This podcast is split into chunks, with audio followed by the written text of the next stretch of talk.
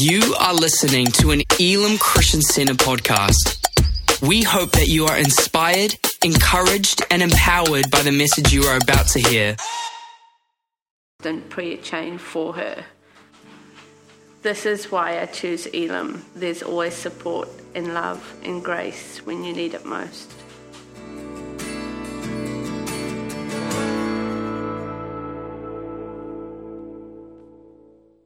Awesome. What a great testimony, yeah? So good, so good. Hey, just to clarify something, Tane said uh, you can drop your kids off, but we do expect you to collect them at the end as well. You know, if you want to get rid of them, we kind of want you to take them back if that's okay. Although Tane did say he would adopt another five or six if, uh, if required. So, um, yeah.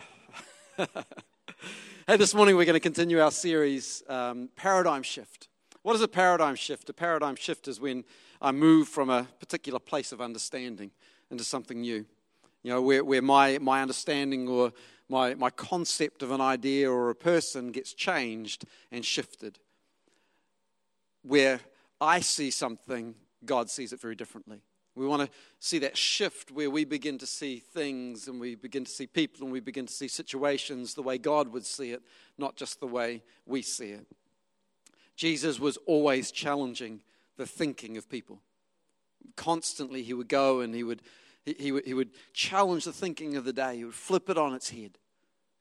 And God, and God is wanting us to live with, a, with a, a constant paradigm shift. Because in the natural, we're going to see things, but God is saying, I want you to see things supernaturally. I want you to see what would happen if, if you release that into my hands and what that could be. This morning, we're going to look at one of Jesus' creative miracles. Uh, Jesus healed people, amazing healings that took place. But this is one of my one of my favorite miracles is because it involved a really big crowd. About 5,000 people. You, if you've been in church a little while, you may know where I'm going with this message today. The feeding of the 5,000.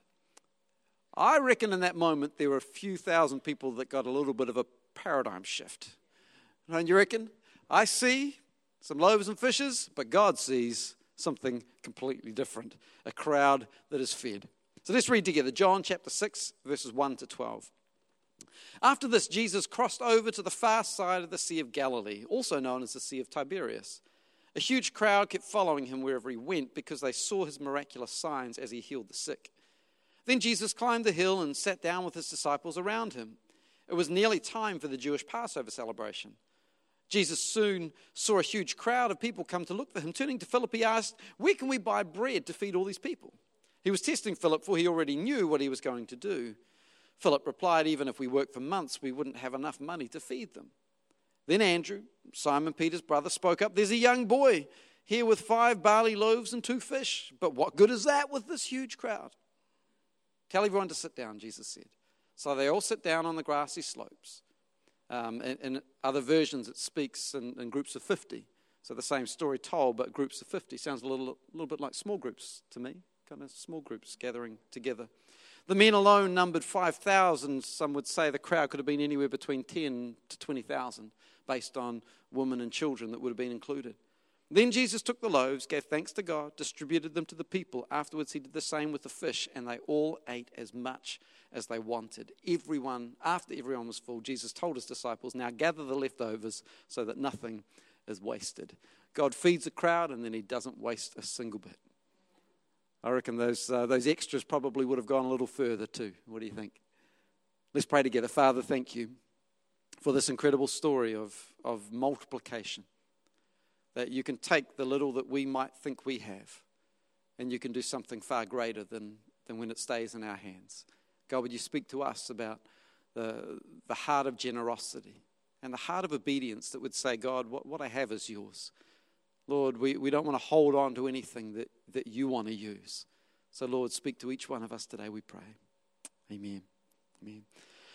This morning, I want to talk about what happens when God gets our, our onlys. What do I mean by our onlys? Well, I'm only from Whangarei. Maybe someone said that before. I've only got school C for those who are really old.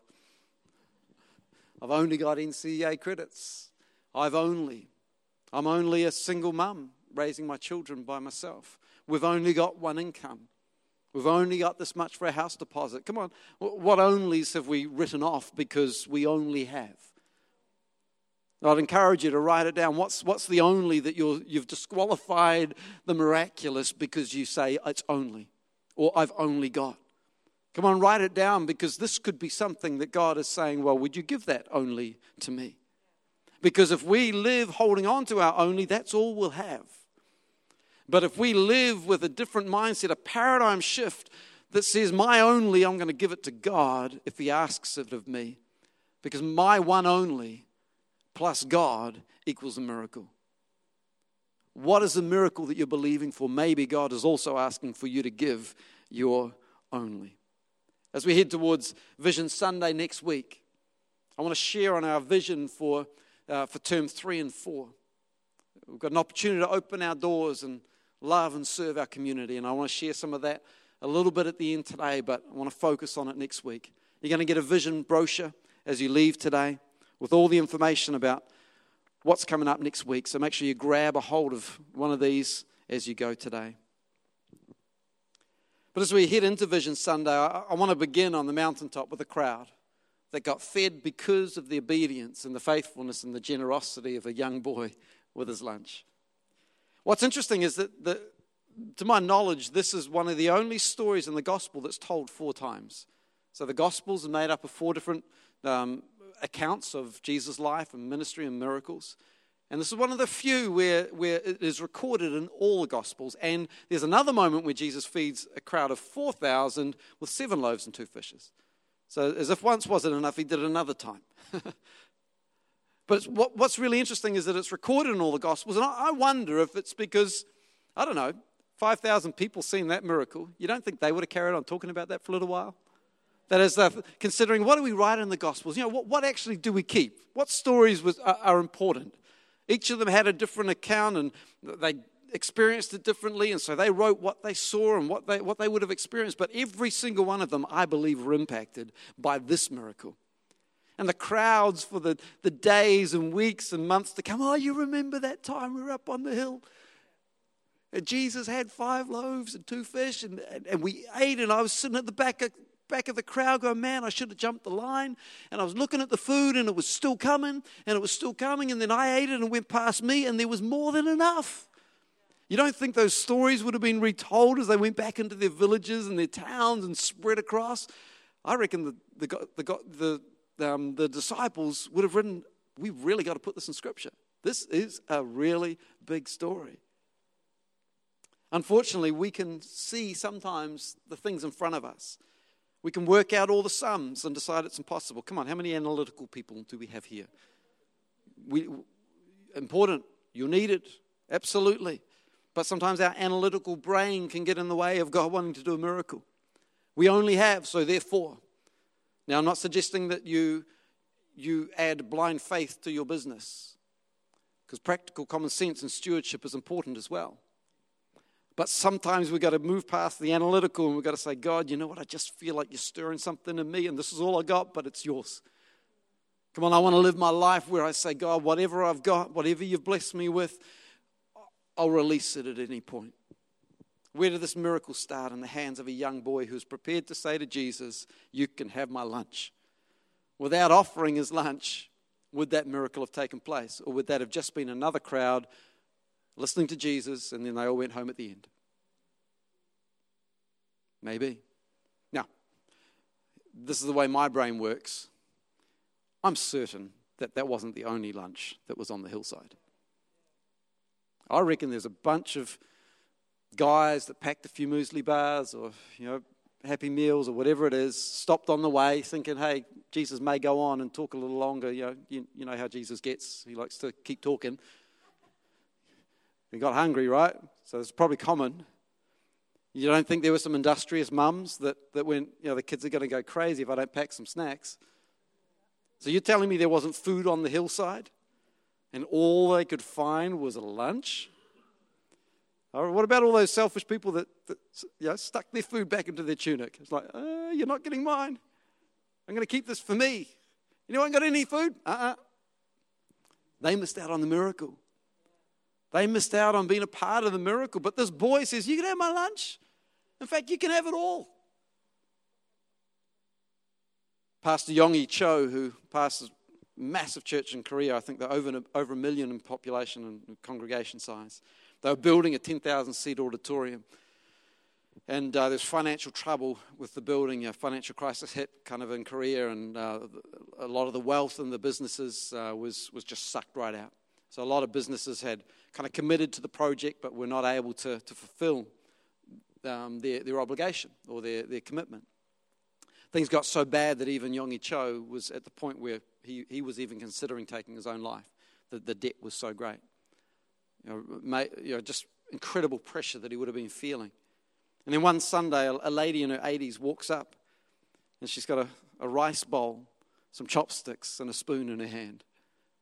And she says, uh, Pastor, I, I, I want to give you my, my rice bowl, my spoon, my chopsticks. It's all I have, but, but, but I want to give it because maybe that'll just bring hope for somebody. And he says, I, I, I can't take this. This is all you have. To which he says, If Jesus was here, he'd take it.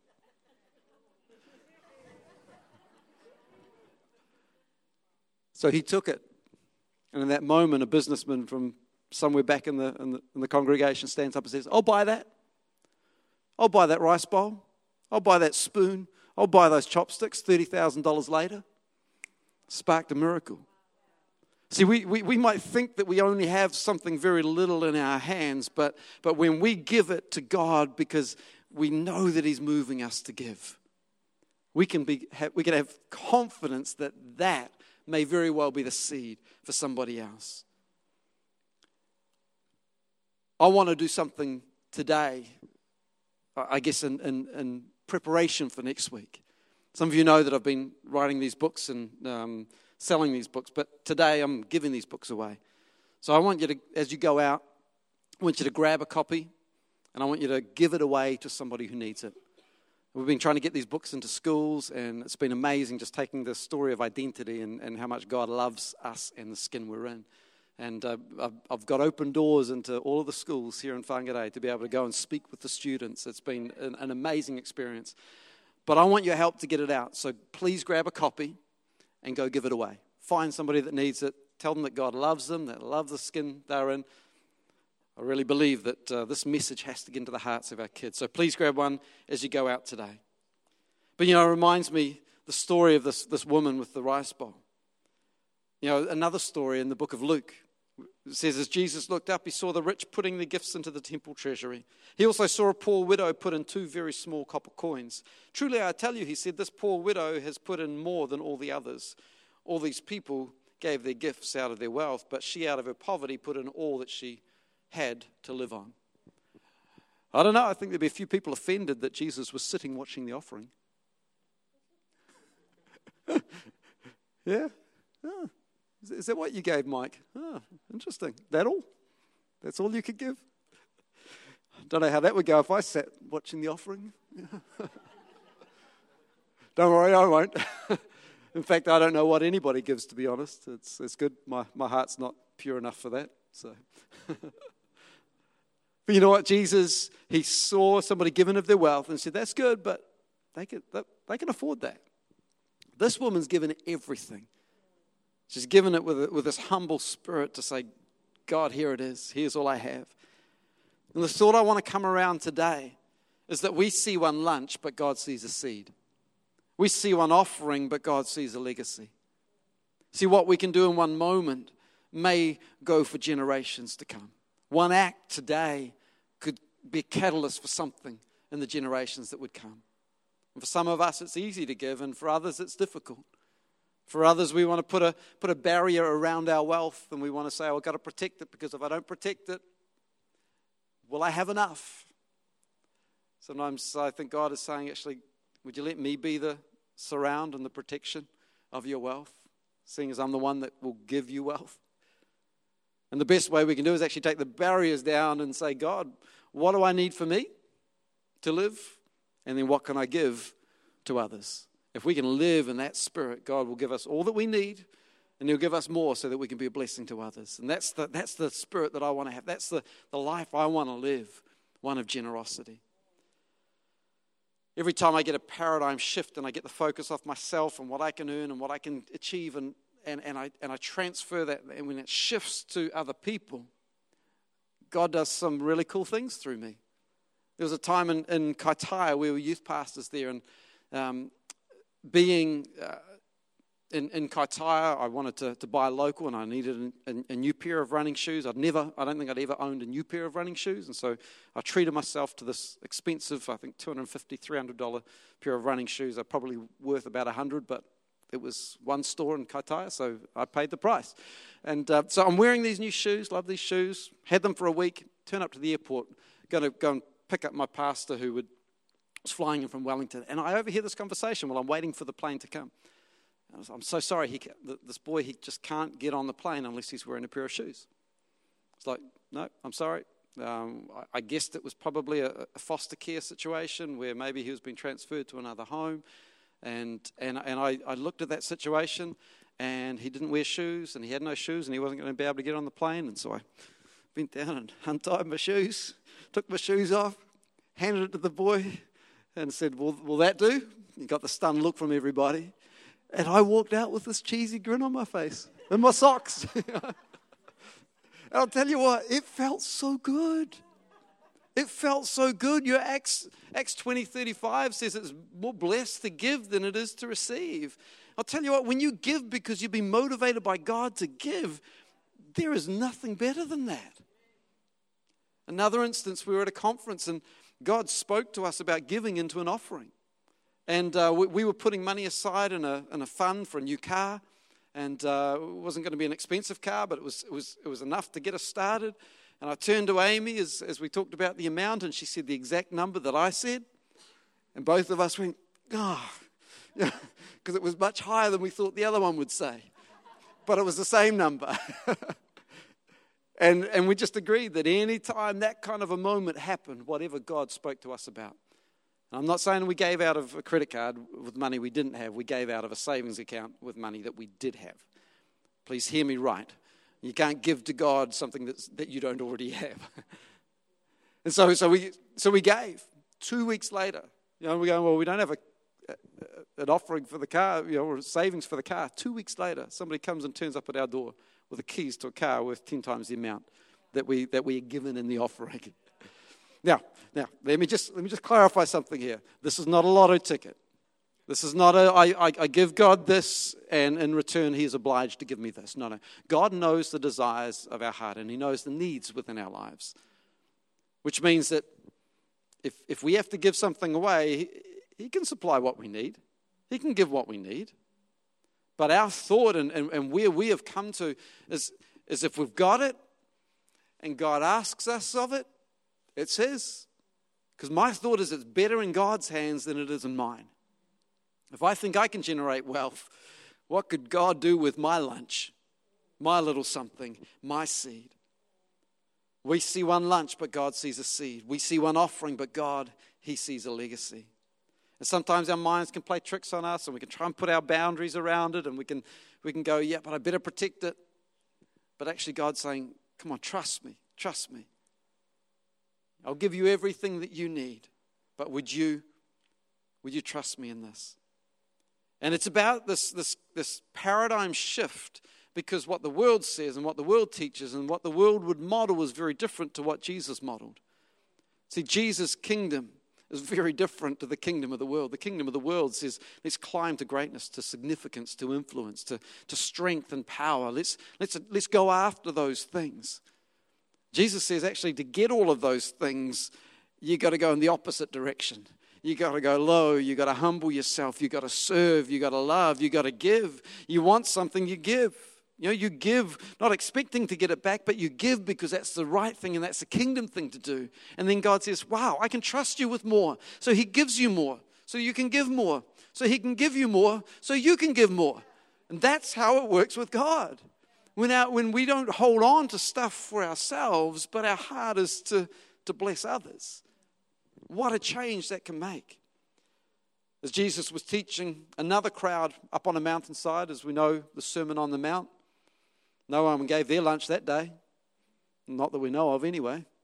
he was teaching about the law, about murder and adultery, that they were wrong, teaching about honoring, loving those who hurt us, loving our enemy instead of hating them, giving to the needy, to the poor, how, how to pray, how to fast. And then he starts talking about the possessions. And he says, Would you resist the urge to, to store up these things here, thinking that you'll take them to heaven because rust and moth will destroy this? It says, and, and don't get worried about uh, what you're going to eat and what you're going to drink and, and what you're going to wear for clothes. He says, even the, even the, the lilies in the fields, they're, they're clothed by God. The sparrow, he takes care of the sparrow. How much more is he going to care about you? He says, so don't worry about all of that. And then Jesus makes a statement that I believe if, if, if we would live by this statement, if we would be a community of people who would exhibit this and live it and model it, I truly believe there would not be a need in our community. When I look around the church in Whangarei, it is strong and it is growing stronger. There are some incredible churches here in Whangarei with great leadership, great small groups, great ministry. God is moving in this church, Whangarei, not just Elim, but Whangarei. And I truly believe that if we could live by this statement, there would not be a lack in our community. Jesus says, but seek first the kingdom of God and all its righteousness, meaning that we would live a righteous life made right in Christ. Not my acts, not my works, but in Christ through Him. Seek first the kingdom of God and all its righteousness, and all of these things, everything else, the list of all the things that we need will be given to you. That's the generous God that we have. But he says, Seek me first, seek my kingdom first. Friends, the miracle that you're believing for may still be in your hand as a seed. Maybe God's saying it's time to sow. Sow that seed in faith to believe for the miracle. Over the last 20 years, we've seen Jesus build his church within Elim Christian Centre here. I've seen some amazing things take place. Many people give their lives to Christ, people healed, baptisms, amazing kids programs. But I really believe in this next season, and as we've been talking about as a local leadership team, we really believe that there's a season of generosity coming that we need to be a part of.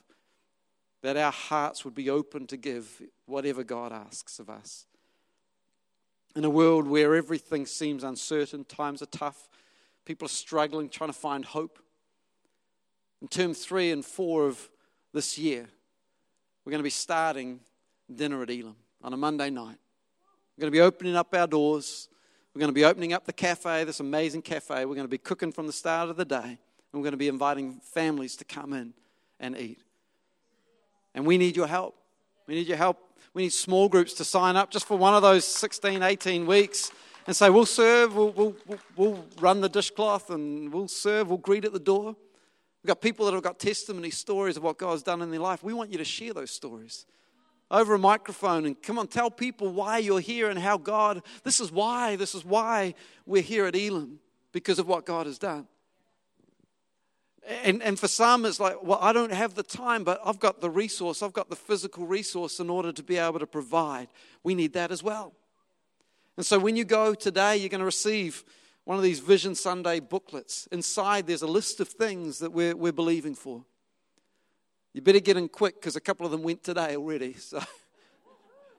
But we've got some things we want to upgrade our kitchen so that we can make sure that obviously it meets all the health and safety standards. We want to make sure that the food that we're putting out is good and it's right and it's, you know, we're doing it in all the right ways. But I'm believing that we're going to see families come in, individuals come in. You know, we're not doing cardboard plates and knives and forks. We, are going, we're going crockery, we're going cutlery, you know, the, the clitter clatter of plates.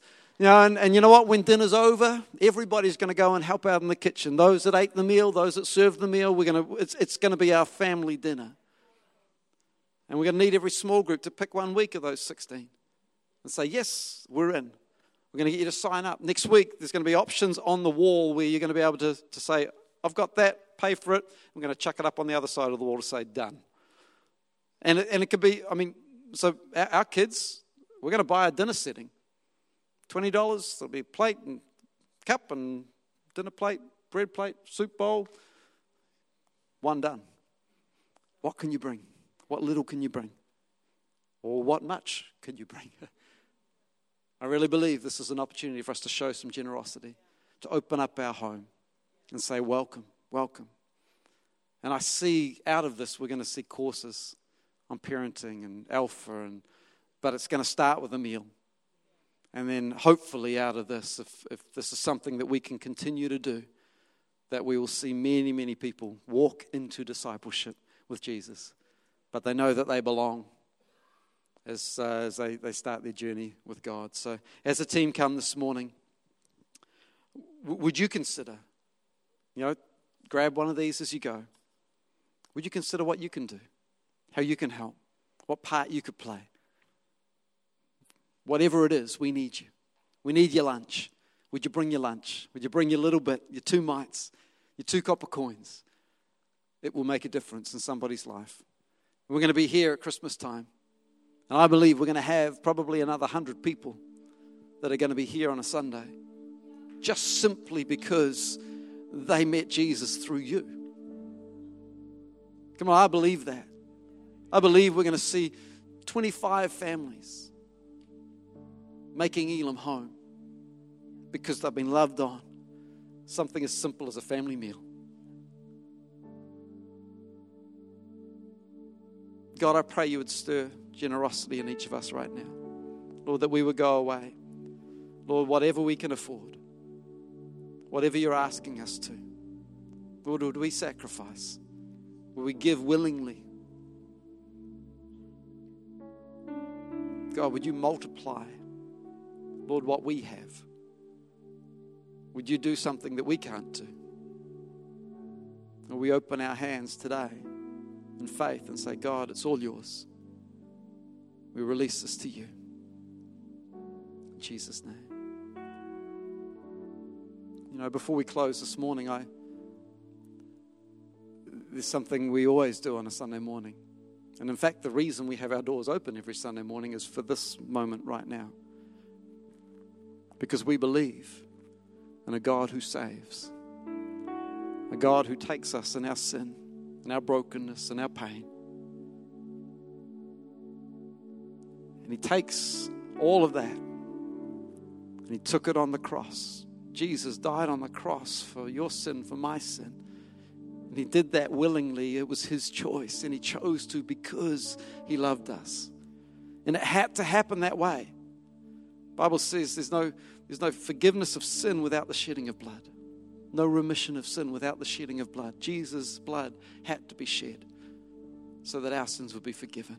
And I stand here today with the salvation of God because of what Jesus did. And I reckon if you asked a few people in this place, they could give a story of how their lives were saved because of Jesus. So I want to give an invitation for anybody that would say, I want to surrender my life to God. I, I, I, want to, I want to put my life, just like my finance, I want to put my life in God's hands. God promises He will take our old life and He'll give us a new life, a new heart, a new understanding. So, would you pray this prayer with me this morning? Heavenly Father, thank you for your love for me.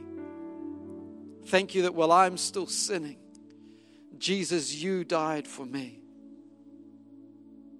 I turn from my old way of living and I ask you to forgive me. Be Lord of my life. I choose to follow you. Thank you for your gift of salvation. In Jesus' name. If you prayed that prayer, we want to help you take your next step. We've got a team at the back that's going to spot your hand in a moment, but on the count of three, I'd love you to just slip your hand up and say, Yes, I prayed that prayer. Maybe coming back to God, maybe for the very first time, saying yes to following Him. One, God loves you. Two, He's got a plan and a purpose for your life. Three, right across this place. If you prayed that prayer, why don't you just raise your hand up high, high enough for me to see, and then you can put it back down again. Thank you, Jesus. Mm. It's awesome. I see that hand. It's awesome. It's like Yes, Father, we thank you. Thank you for your generous heart towards us. Thank you that you gave your best and your everything. And Lord, may our response be the same that we would give ourselves and all we have to you, Heavenly Father. In Jesus' name. Amen. Thank you for listening to this Elim Christian Center podcast. Please subscribe to keep hearing more life changing messages. For more information about our church, please visit www.elimchristiancenter.org.nz.